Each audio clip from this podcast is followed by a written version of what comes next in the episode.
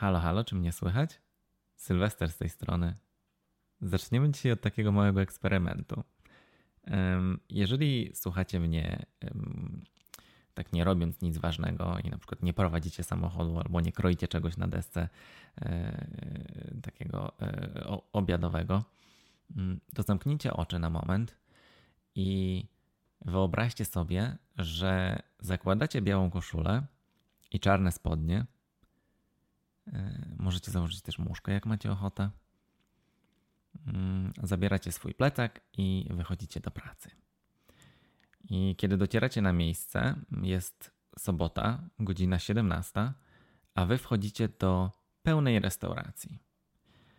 Przechodzicie przez przejście dla pracowników i, i zostawiacie swój plecak w, w staff roomie, czyli w takiej małej obleśnej kapciorze, gdzie śmierdzi butami e, kucharzy.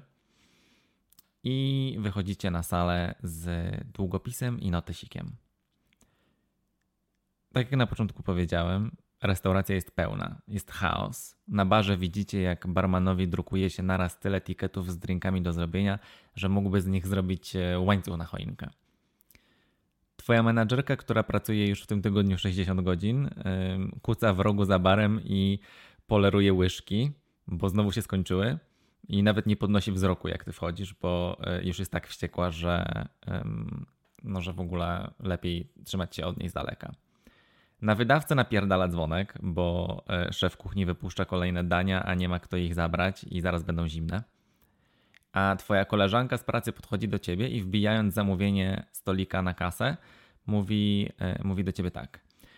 Bierzesz ode mnie sekcję, dwunastka ma rachunek, trzynastka musi zamówić, czekają na drinki, Czternastka miała checkpack, piętnastka czeka na jeszcze jedną osobę, ale zamówili oliwki. Na szesnastce baba z lewej ma alergię na pistacje, orzechy włoskie, kałamarnicę, cebulę i czosnek, ale może jeść orzeszki ziemne jakby co. Mm, na 17 komplejnowali, że makaron był zimny, więc mają desery za darmo, więc powiedz szefowej, żeby ściągnęła z rachunku. 18 i 19 zapłacili i wychodzą, e, więc trzeba zresetować stoliki, bo za 5 minut przychodzą następni. A 20 to stolik Katie, ale ona nie daje rady, więc e, też jest twój. Czekają na zupę, potrzebują łyżkę. Mm, dobra, ja idę, bo miałam skończyć dwie godziny temu. Pa!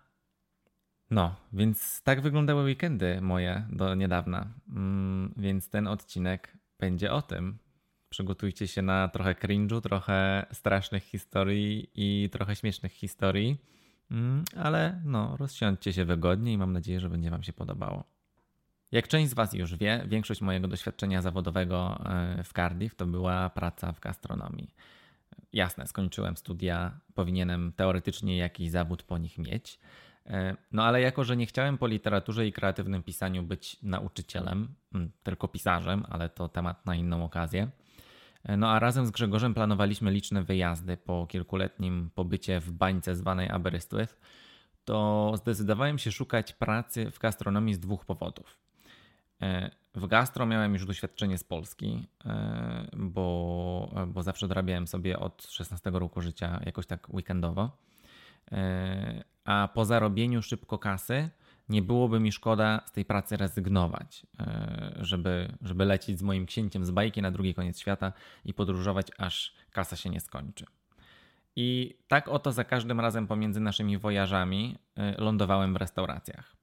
I ta moja kariera w gastronomii, jak słowo daje, nadaje się na taki niezły komediodramat.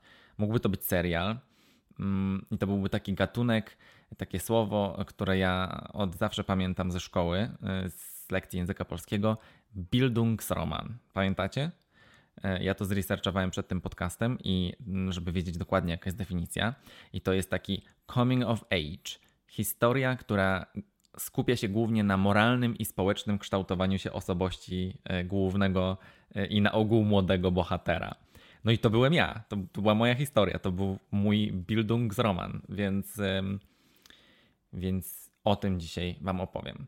Także y, ja już nieraz y, chciałem co nieco opowiedzieć y, albo na naszym kanale, albo no gdziekolwiek. Po prostu miałem taką potrzebę, żeby opowiedzieć o tym wszystkim, co się w takiej pracy tak naprawdę dzieje za kulisami. I nigdy nie było okazji, a poza tym w trakcie zatrudnienia nie mogłem sobie na to pozwolić, bo Uwierzcie lub nie, ale w umowach o pracę nawet na kelnera w UK często pojawia się wzmianka o tym, że nie wolno o pewnych rzeczach związanych z biznesem mówić publicznie. I czasami to są kwestie związane z zarobkami, z napiwkami, e, albo na przykład z tym, co się po prostu dzieje wewnątrz, wewnątrz takiej sieciówki, bo no, prawda jest taka, że na rynku w Wielkiej Brytanii restauracje to w większej części jednak sieciówki i mało jest takich niezależnych knajpek. E, I, I przez to, że to są sieciówki, to mają takie bardzo um, ostre zasady, jeśli chodzi o mówienie publicznie o tym, e, jak w tej pracy jest. Mm. No ale już nie pracuję w żadnej restauracji i mogę wreszcie o tym opowiedzieć i nie bać się, że ktoś mnie wywali z roboty.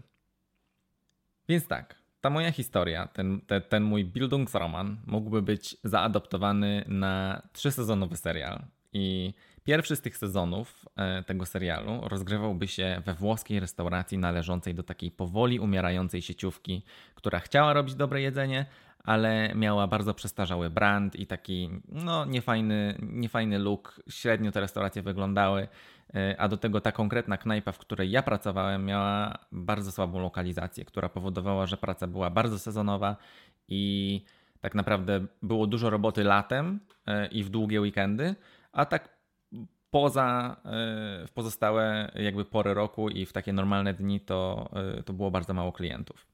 Ja na tym etapie byłem dzieciakiem. Miałem 22 lata, ale teraz jak na to patrzę, to, to byłem dzieciakiem.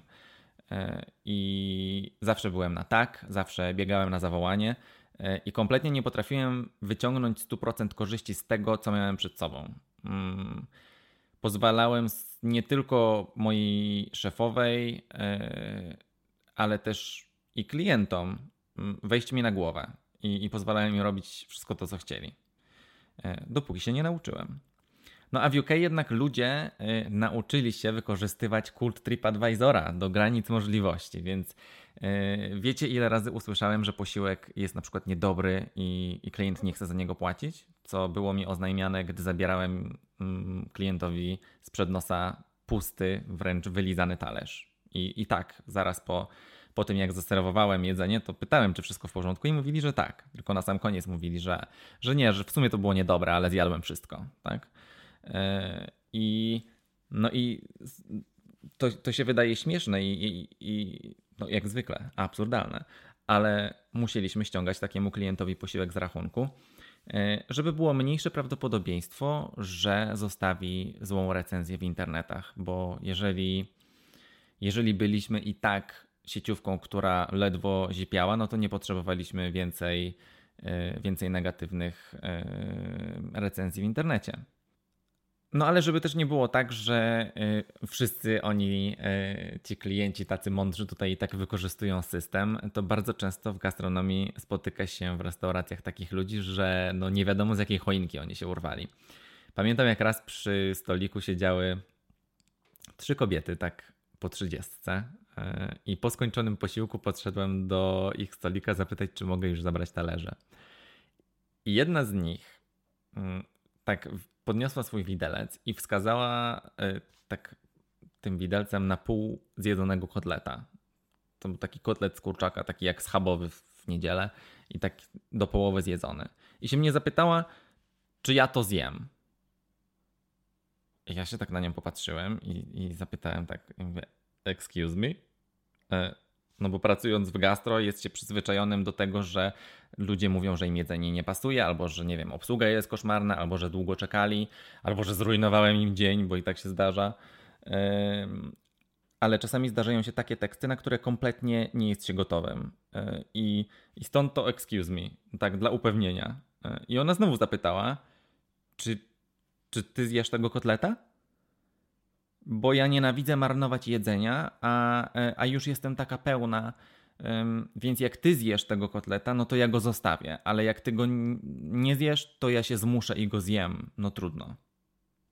Czajcie to? Jak, jakby kim taka osoba myśli, że ludzie pracujący w restauracji są? Bo okej, okay, w pracy w restauracji jest ciężko i jest jak jest, ale akurat jedzenie to zawsze się dostaje jakieś posiłki i, e, i, i za tymi posiłkami restauracyjnymi codziennie teraz bardzo tęsknię pracując, e, pracując w biurze. No, ale w tamtej sytuacji wtedy to przyznam, że miałem ochotę tego kotleta podnieść z jej talerza i, i, i, i rzucić nim jej w twarz. No, ale byłem w pracy, więc powiedziałem, że nie, dziękuję, bo karmią nas i przed chwilą zjadłem pizzę. Więc zostawiłem jej ten talerz i dojadła tego kotleta. Także y, jak widzicie na takim pierwszym małym przykładzie, a takich przykładów jest bardzo wiele, ta pierwsza przygoda z brytyjskim gastro trochę mi złoiła tyłek. I to tam miałem mój taki pierwszy pracowniczy breakdown, gdzie wylądowałem z płaczem i atakiem paniki y, w spiżarni. Pamiętam to, po prostu to musiała być jakaś trauma, bo po prostu pamiętam to jakby to było wczoraj. To był majowy weekend, było bardzo gorąco, słonecznie e, i już od rana dostaliśmy taki wpiernicz, że nie było wiadomo w ogóle w którą stronę biec. E, I moja szefowa, przez to, że parę osób zaczynało od samego rana, a parę osób przychodziło tam koło pierwszej, drugiej. E, I ona nas tak podzieliła, że w międzyczasie, dopóki wszyscy nie przyjdą do roboty, to dała mi dwie sekcje. Czyli zamiast tam 9 czy 10 stolików, miałem 18. I oczywiście, no jak się otwiera mm, restaurację z rana, no to, no to, to nie jest tak, że od razu się wypełnia te 18 stolików, więc to tak często się zdarza, że, że się coveruje dwie sekcje przez jakiś tam czas, tak? E, no, ale że jako, że od momentu otwarcia była kolejka, to tak jakoś wyszło, że, że ja miałem te 18 stolików wypełnione po prostu w pół godziny. Ledwo nadążałem z, z zamówieniami. E, a to był w ogóle mój drugi miesiąc w tej, e, w tej pracy, więc jakimś takim biegłym e, kelnerem pełnoetatowym jeszcze nie byłem. I myśmy w tamtej restauracji mieli takie indywidualne karty do, do, do kasy, takie, takie magnetyczne, i żeby wrzucić zamówienie w terminal, trzeba było tą kartę zeskanować, żeby go odblokować.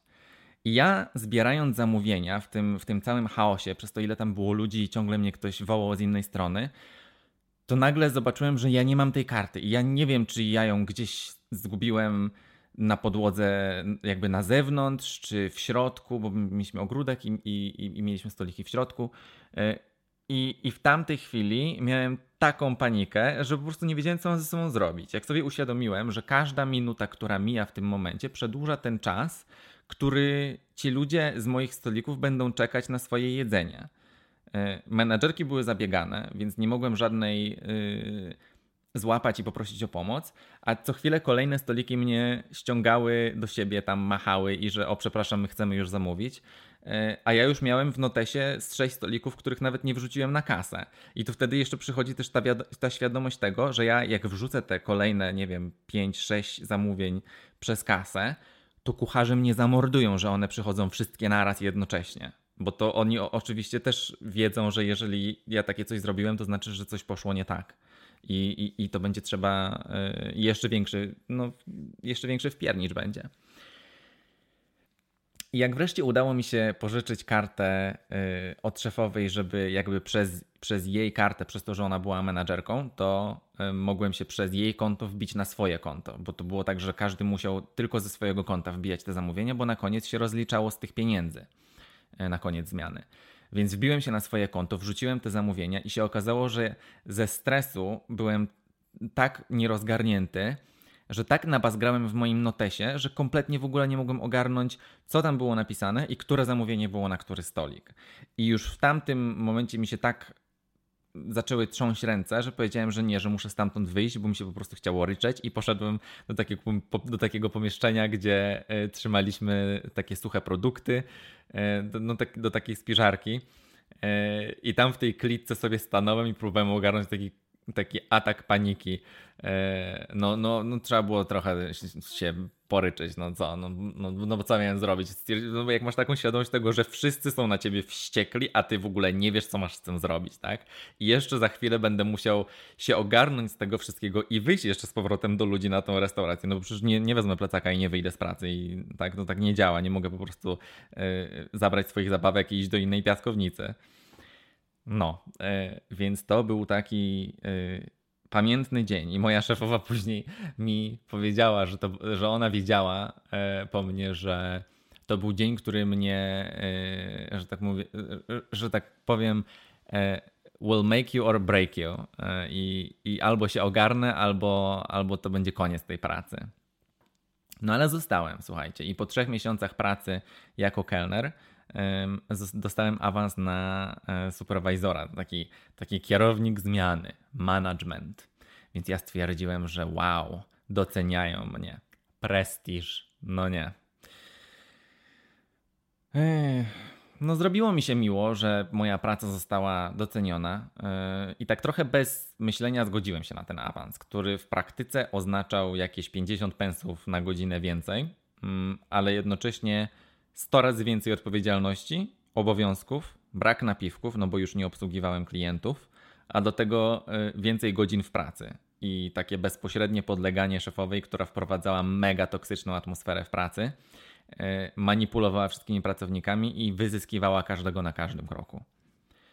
Inna sprawa jest też taka, że patrząc na siebie z perspektywy czasu, ja nie wiem, jak ona dała mi taką odpowiedzialność i dała mi klucze do swojej restauracji, bo ja bym sobie nie dał wtedy kluczy mm, na, na jej miejscu, bo no, no nie miałem takiego doświadczenia jeszcze i nie było żadnego, nie wiem, trening zarządzania ludźmi? Nie. Trening, co robić, jeśli w knajpie byłby pożar, kradzież, napad? Nie. Oni, oni mi po prostu dali klucze i powiedzieli: O, dostałeś awans, gratulacje, jesteś super. Nie? tylko, że później jak to wyglądało w praktyce, to było tak, że jak e, musieliśmy ciąć budżet e, i, i trzeba było ciąć wszystkich godziny, no to e, jak ona miała swoje zmiany, na których pracowała, to obsadzała sobie zmianę kelnerami i, i, i kelnerkami i barmanami, a w dni, w które ja byłem na zmianie, jako, jako ten kierownik zmiany, to dawała mi na przykład jedną osobę. I, do, I to zazwyczaj była jakaś taka osoba, e, no nie, nie najmocniejsza e, w pracy albo nie tak doświadczona. I, I wtedy ja musiałem robić drinki, obsługiwać pół restauracji, witać gości, zanosić jedzenie, więc zawsze miałem zapiernicz. E, I, i, I to była strasznie niewdzięczna praca w tamtym okresie.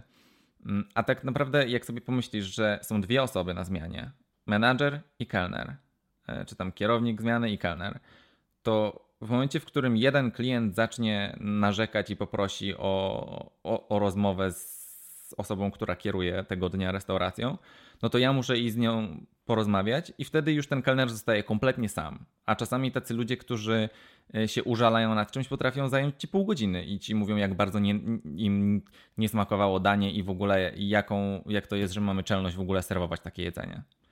E, więc, e, więc w takich sytuacjach mm, to jest taki przepis na gówno burzę w restauracji. Postawić dwie osoby, zwłaszcza dwie yy, nie aż tak mocno doświadczone osoby, więc widzicie. Widzicie? No. Byłem tą pracą tak zestresowany, że szedłem do roboty z bólem brzucha. Pracowałem po 50-60 mm, godzin w tygodniu, czasami od 9 rano do północy, bez przerwy, bo y, no bo tak, tam tak było, że jak kelnerzy mieli tam godzinę albo dwie godziny przerwy, niepłatnej oczywiście, e, no a menadżer musiał być cały dzień e, dostępny, więc jeżeli ja robiłem dubla i byłem kierownikiem zmiany, no to byłem od otwarcia do zamknięcia i nie ma przerw, tak? Więc sobie mogłem zjeść coś w kanciapie e, na szybko i tyle. Ale wiecie, jaki był plus tego pierwszego etapu? Po angielsku mówi się, że ktoś ma thick skin, to jest tak grubą skórę, że byle co go nie rusza.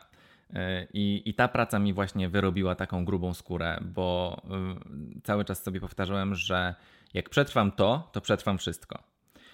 Koniec końców zamknęli tę restaurację, dając nam tydzień wypowiedzenia, i, no i taki był nasz finał pierwszego sezonu.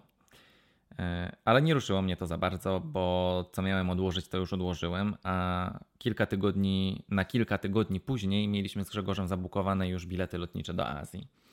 E, I, i, I, to był jeden z tych momentów, kiedy, kiedy pojechaliśmy w podróż i, i vlogowaliśmy na, na kanale Gregi Sylwester. Albo może nawet na tym, na tym pierwszym jeszcze. No. Także e, po powrocie do Cardiff rok później e, przyszedł czas na drugi sezon mojego serialu. I ten sezon rozgrywał się dla odmiany w meksykańskiej restauracji. To było w centrum miasta Meksykańska e, restauracja była częścią bardzo popularnej sieciówki takiego street foodowego jedzenia, które w UK nagle wszyscy pokochali. E, I to była ogromna restauracja. Miała trzy piętra, bez windy oczywiście, e, bez windy na jedzenie, bez windy dla pracowników. E, a wiecie, kto ją prowadził? Zgadliście? Ta sama szefowa, która urządziła nam taki toksyczny klimat pracy we włoskiej rok wcześniej. Ale poszedłem tam dlatego, że jak wróciliśmy do Cardiff spłukani, no to potrzebowaliśmy kasy i tam dostałem pracę z dnia na dzień. Mm, także mieliśmy z tą szefową taką dosyć burzliwą historię po, po tej pierwszej pracy we włoskiej, ale ona też wiedziała, że, e, że koniec końców to ja robię robotę, więc, e, więc mnie wzięła z powrotem i e, no i tam, słuchajcie, był bootcamp.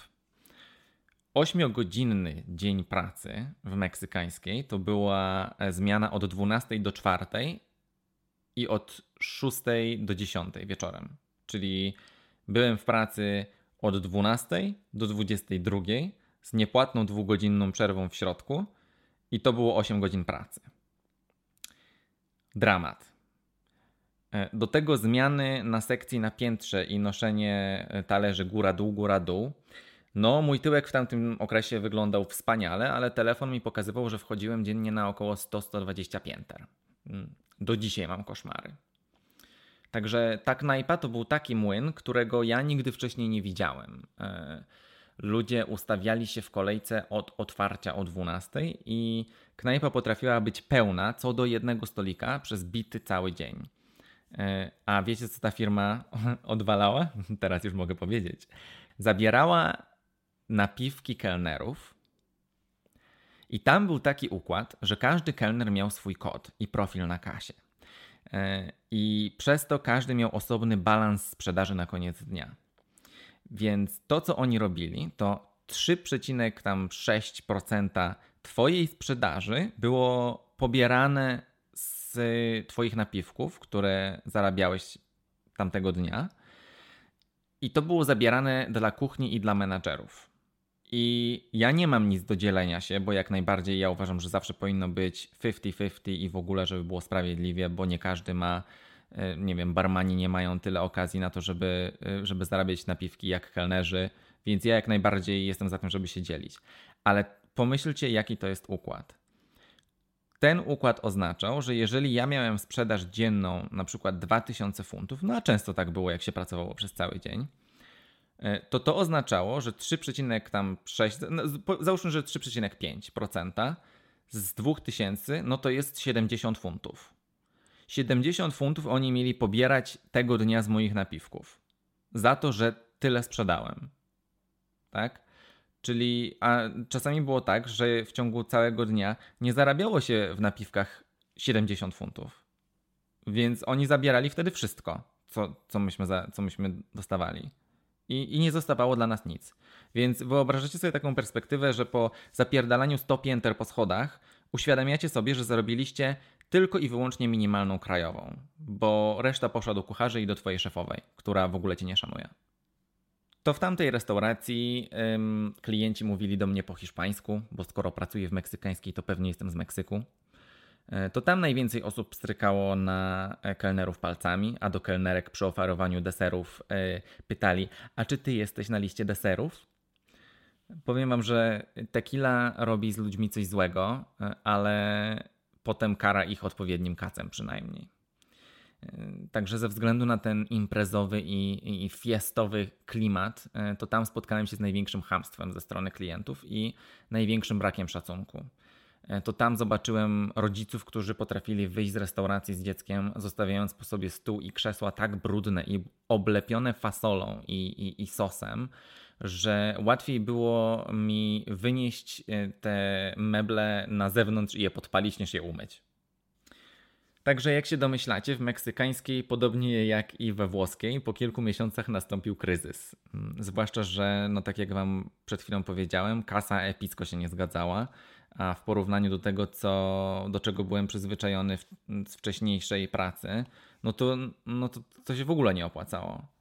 Mm, biorąc pod uwagę wycisk, jaki ta robota dawała fizycznie, to się po prostu kompletnie nie kalkulowało i zacząłem szukać innej knajpy I, I wiecie, jaki był finał tego sezonu?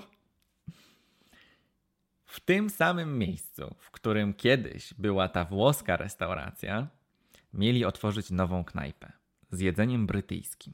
Takim, taka, to, była, to miała być taka knajpo, kawiarnio, bar z takim vintage'owym klimatem, gdzie pracownicy ubierali się w kwieciste printy, nosili muszki, szelki, e, więc po prostu no, zauroczony całą tą marką i, i, i tym, jak to wygląda e, oraz no, dodając sentyment, że byłoby to samo miejsce, w którym moja przygoda z gastronomią się zaczęła, no to aplikowałem o pracę tam i, i po udanej rozmowie kwalifikacyjnej złożyłem wymówienie w meksykańskiej, a moja szefowa e, śmiertelnie się na mnie obraziła, że zostawiam ją po tym wszystkim, co dla mnie zrobiła.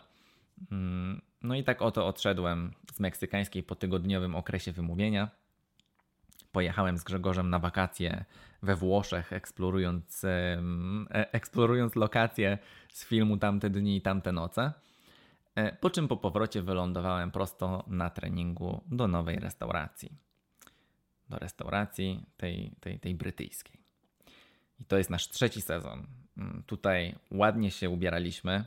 Jedzenie było podawane na takich e, fancy, srebrnych tacach, a, a koktajle były serwowane z pięknym garniszem w drogich szklankach. Ale jak się szybko okazało, to tak zwany head office, czyli, czyli centrala tej, sieciówka, y, tej sieciówki, tak strasznie, jak to powiedzieć, że można powiedzieć, że mikro zarządzała tymi restauracjami, że, że centrala po prostu była w tak stałym kontakcie przez cały czas, że śledzili każdy nas, nasz ruch i każdą decyzję, że y, no a nie da się restauracją, która jest duża, w której jest ruch, sterować na odległość. To tak nie działa, więc tam przez cały czas był chaos, przez to, że menadżerowie nie mieli tyle władzy, ile powinni mieć, żeby podejmować decyzje. E, I no, i no i to był największy problem. I ciągle mieliśmy cięcia stafu, ciągle mieliśmy problemy z tym, że, że na przykład centrala kazała nam ciąć e, godziny, więc mieliśmy na przykład jednego kelnera na zmianie, e, a później się okazało, że no tak naprawdę to było mega busy, była pełna restauracja, ludzie e, pisali jakieś tam jednogwiazdkowe recenzje w internecie, bo, bo był wolny serwis. No ale jak miał być szybki, jeżeli nie było, nie było nikogo, kto by ten serwis dawał, tak? Więc tutaj też wydarzył się jeden taki dzień, który był jednym z tych, których e, nigdy się w tej pracy nie zapomina. I to był Pancake Day, czyli Dzień Naleśnika. To taki tłusty czwartek, e, ale no ja się sam wtedy czułem jak naleśnik, bo zostałem wyrolowany przez tą świetną firmę, dla której pracowałem. E, po pierwsze, Pancake Day to jest myślę, że jest równie popularny tutaj, jak w Polsce tłusty czwartek. I w ten Pancake Day oni dali na zmianę tylko mnie i jeszcze jednego chłopaka. Mm, a okazało się, że klientów było tyle, że potrzebowalibyśmy jeszcze przynajmniej ze trzech osób. Po drugie, firma wydrukowała specjalne um, Pancake Day menus um, z listą tego, co tam oferujemy i plakaty, na których było napisane właśnie, jakie robimy te naleśniki, jak są serwowane, e, i tam było napisane, jakie mamy dodatki. E, I tam było napisane, że tam mamy nutellę, cytrynę, cukier, puder, bitą śmietanę, truskawki, maliny i borówki. Tam macie najpierw te słodycze, a później owoce. I z tych owoców były truskawki, maliny i borówki. I wiecie, co mi szef kuchni powiedział za 5-9 rano? Mm, że malin i truskawek w ogóle nie ma, a centrala nie pozwala nam iść je kupić w Tesco, więc ja jako host i kelner jednocześnie, no bo mieliśmy za mało ludzi, będę musiał każdemu stolikowi mówić, że nie mamy dwóch najpopularniejszych dodatków. Jak tylko będą siadać, to ja będę mówić, a tak w ogóle to chciałem wam tylko was uprzedzić, że nie mamy truskawek ani, yy, ani malin. Rozumiecie? O 9 rano. Ale to i tak nie jest największy hit yy, tego, co się wydarzyło. Wiecie, co mi jeszcze szef kuchni powiedział? Że mamy 100 naleśników na dzisiaj bo oczywiście nie robiliśmy własnych, tylko, yy, tylko była akcja mikrofalówka. Wszystkie yy, naleśniki były sprowadzane yy, na zamówienie. A wiecie na ile starcza 100 naleśników w Pancake Day? Żeby wam to e, zobrazować, powiem wam tak. Stolik sześciu chłopaków wszedł o 9.30 i zamówił w sumie 56 naleśników. Więc tak oto szef kuchni, jako że e, też był sam na zmianie, wydawał mi mikrof mikrofalówkowe naleśniki, które, które miał, jednocześnie wyrabiając drugą ręką ciasto na naleśniki, które musiał robić na zamówienie, e, bo w sklepach też nie mogliśmy ich kupić, bo już nie było, no bo był Pancake Day. Czajcie w ogóle ten level nieogarnięcia i dezorganizacji? Jak to jest wszystko? I to nie jest tak, że Pancake Day się dzieje pierwszy raz w życiu. I to nie jest tak, że to jest sieciówka, która się otworzyła w tym roku. Tylko oni mają biznes od lat i mają 50 na przykład restauracji, nie? I powiedzcie mi, jak, jak to jest możliwe? Jak to jest możliwe? Że nie są w stanie przygotować pracowników na taką sytuację, ryzykują dobre imię swojej, swojej marki i tak naprawdę tracą okazję na to, żeby zarobić więcej. No bo jeżeli nie mam naleśników, no to nie sprzedam więcej. A jeżeli ktoś w dzień naleśnika chce naleśniki i ja powiem, że ich nie mam, to pójdzie gdzieś indziej. Nie stwierdzi, że dobra, to zamówię burgera. No i to w tej restauracji mm, moja historia w gastronomii dobiegła końca. I zostałem tam doszczętnie złamany, kiedy po e, pandemicznym lockdownie otworzyliśmy się jako jedna z pierwszych restauracji na, y, w, tej, w tej okolicy. I centrala kazała nam powiększyć nasz taras, y, i, i przez to mieliśmy na zewnątrz prawie 30 stolików, a w środku do tylko 20.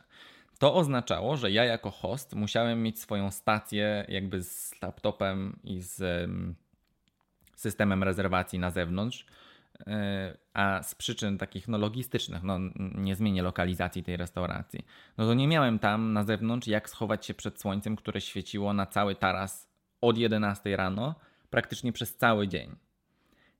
I to nie wszystko. W tym samym czasie rząd Wielkiej Brytanii zorganizował akcję, która się nazywała Eat Out to Help Out, gdzie fundował 50% e, ceny jedzenia, które ludzie zamawiają w poniedziałki, wtorki i środy. Co oznaczało z perspektywy pracowników gastronomii, że my mieliśmy tak w praktyce, to każdy, każdy dzień był jak sobota. Każdy dzień tygodnia był zabukowany w 100%. Jak ludzie stali w kolejce, no bo mimo, mimo tego ludzie ustawiali się w kolejce pod restauracją, a ja potrafiłem odesłać z kwitkiem na przykład tysiąc osób dziennie, bo ja już nie miałem miejsca, tak? I oni się mnie pytali, kiedy jest następna, yy, następny wolny stolik. Ja mówiłem za trzy dni.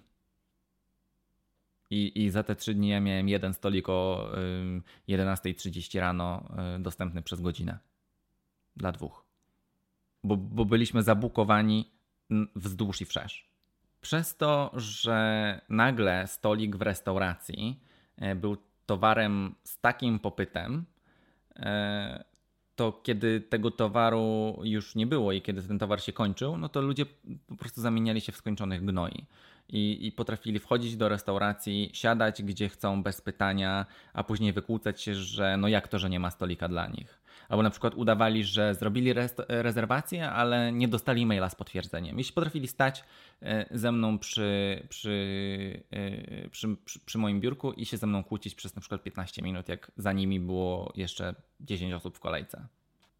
To w tej restauracji dostałem udaru i kiedy powiedziałem osobie wyższej rangi niż ja, że się źle czuję i że jest mi niedobrze, e, to zostałem zapytany, kiedy mi przejdzie i kiedy będę mógł z powrotem wyjść e, na zewnątrz. E, więc no, stałem w słońcu, kiedy temperatura w cieniu miała 30 stopni po 10 godzin dziennie.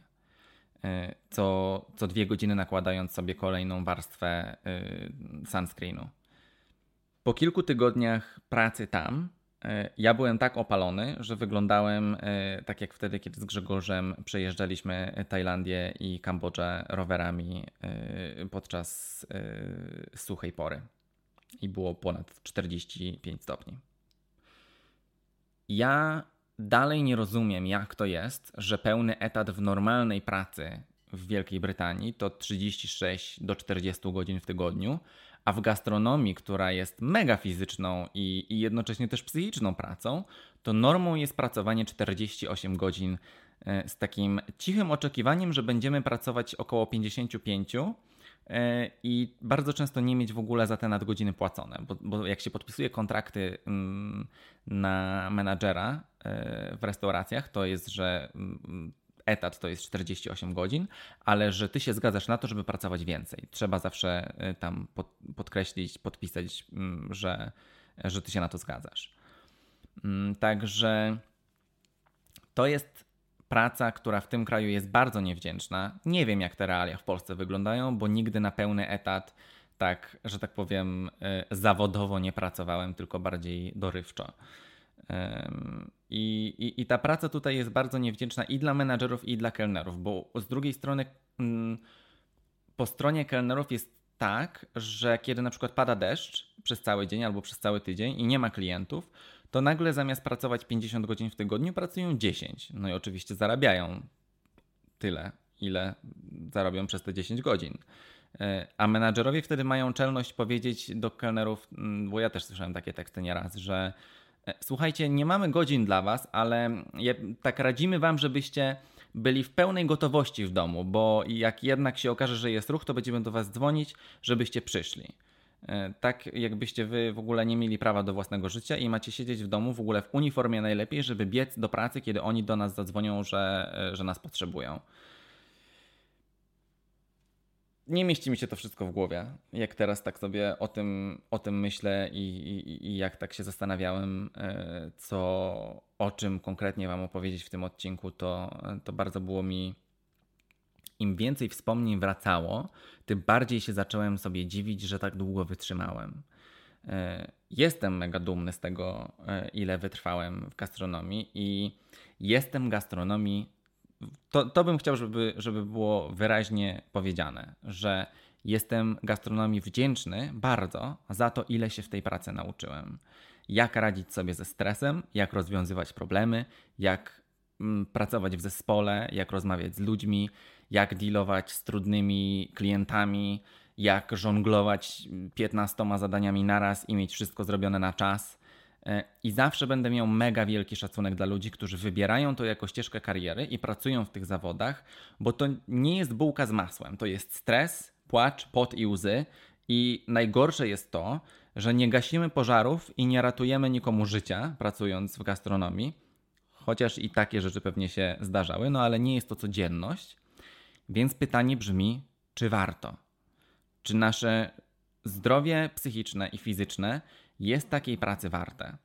Dlatego um, ja dalej nie umiem sobie na to pytanie odpowiedzieć, ale może, może to właśnie dlatego dobrą decyzją dla mnie była e, zmiana profesji. Ciekawe, co wy o tym myślicie. Jeżeli macie ochotę, to dajcie mi znać. Wiecie, że, że ja lubię dialog, także e, albo wiadomości na Instagramie, albo, albo w komentarzu na YouTubie.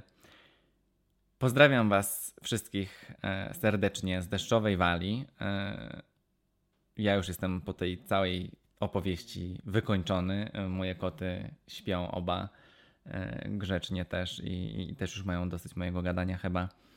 Także do usłyszenia w następnym odcinku.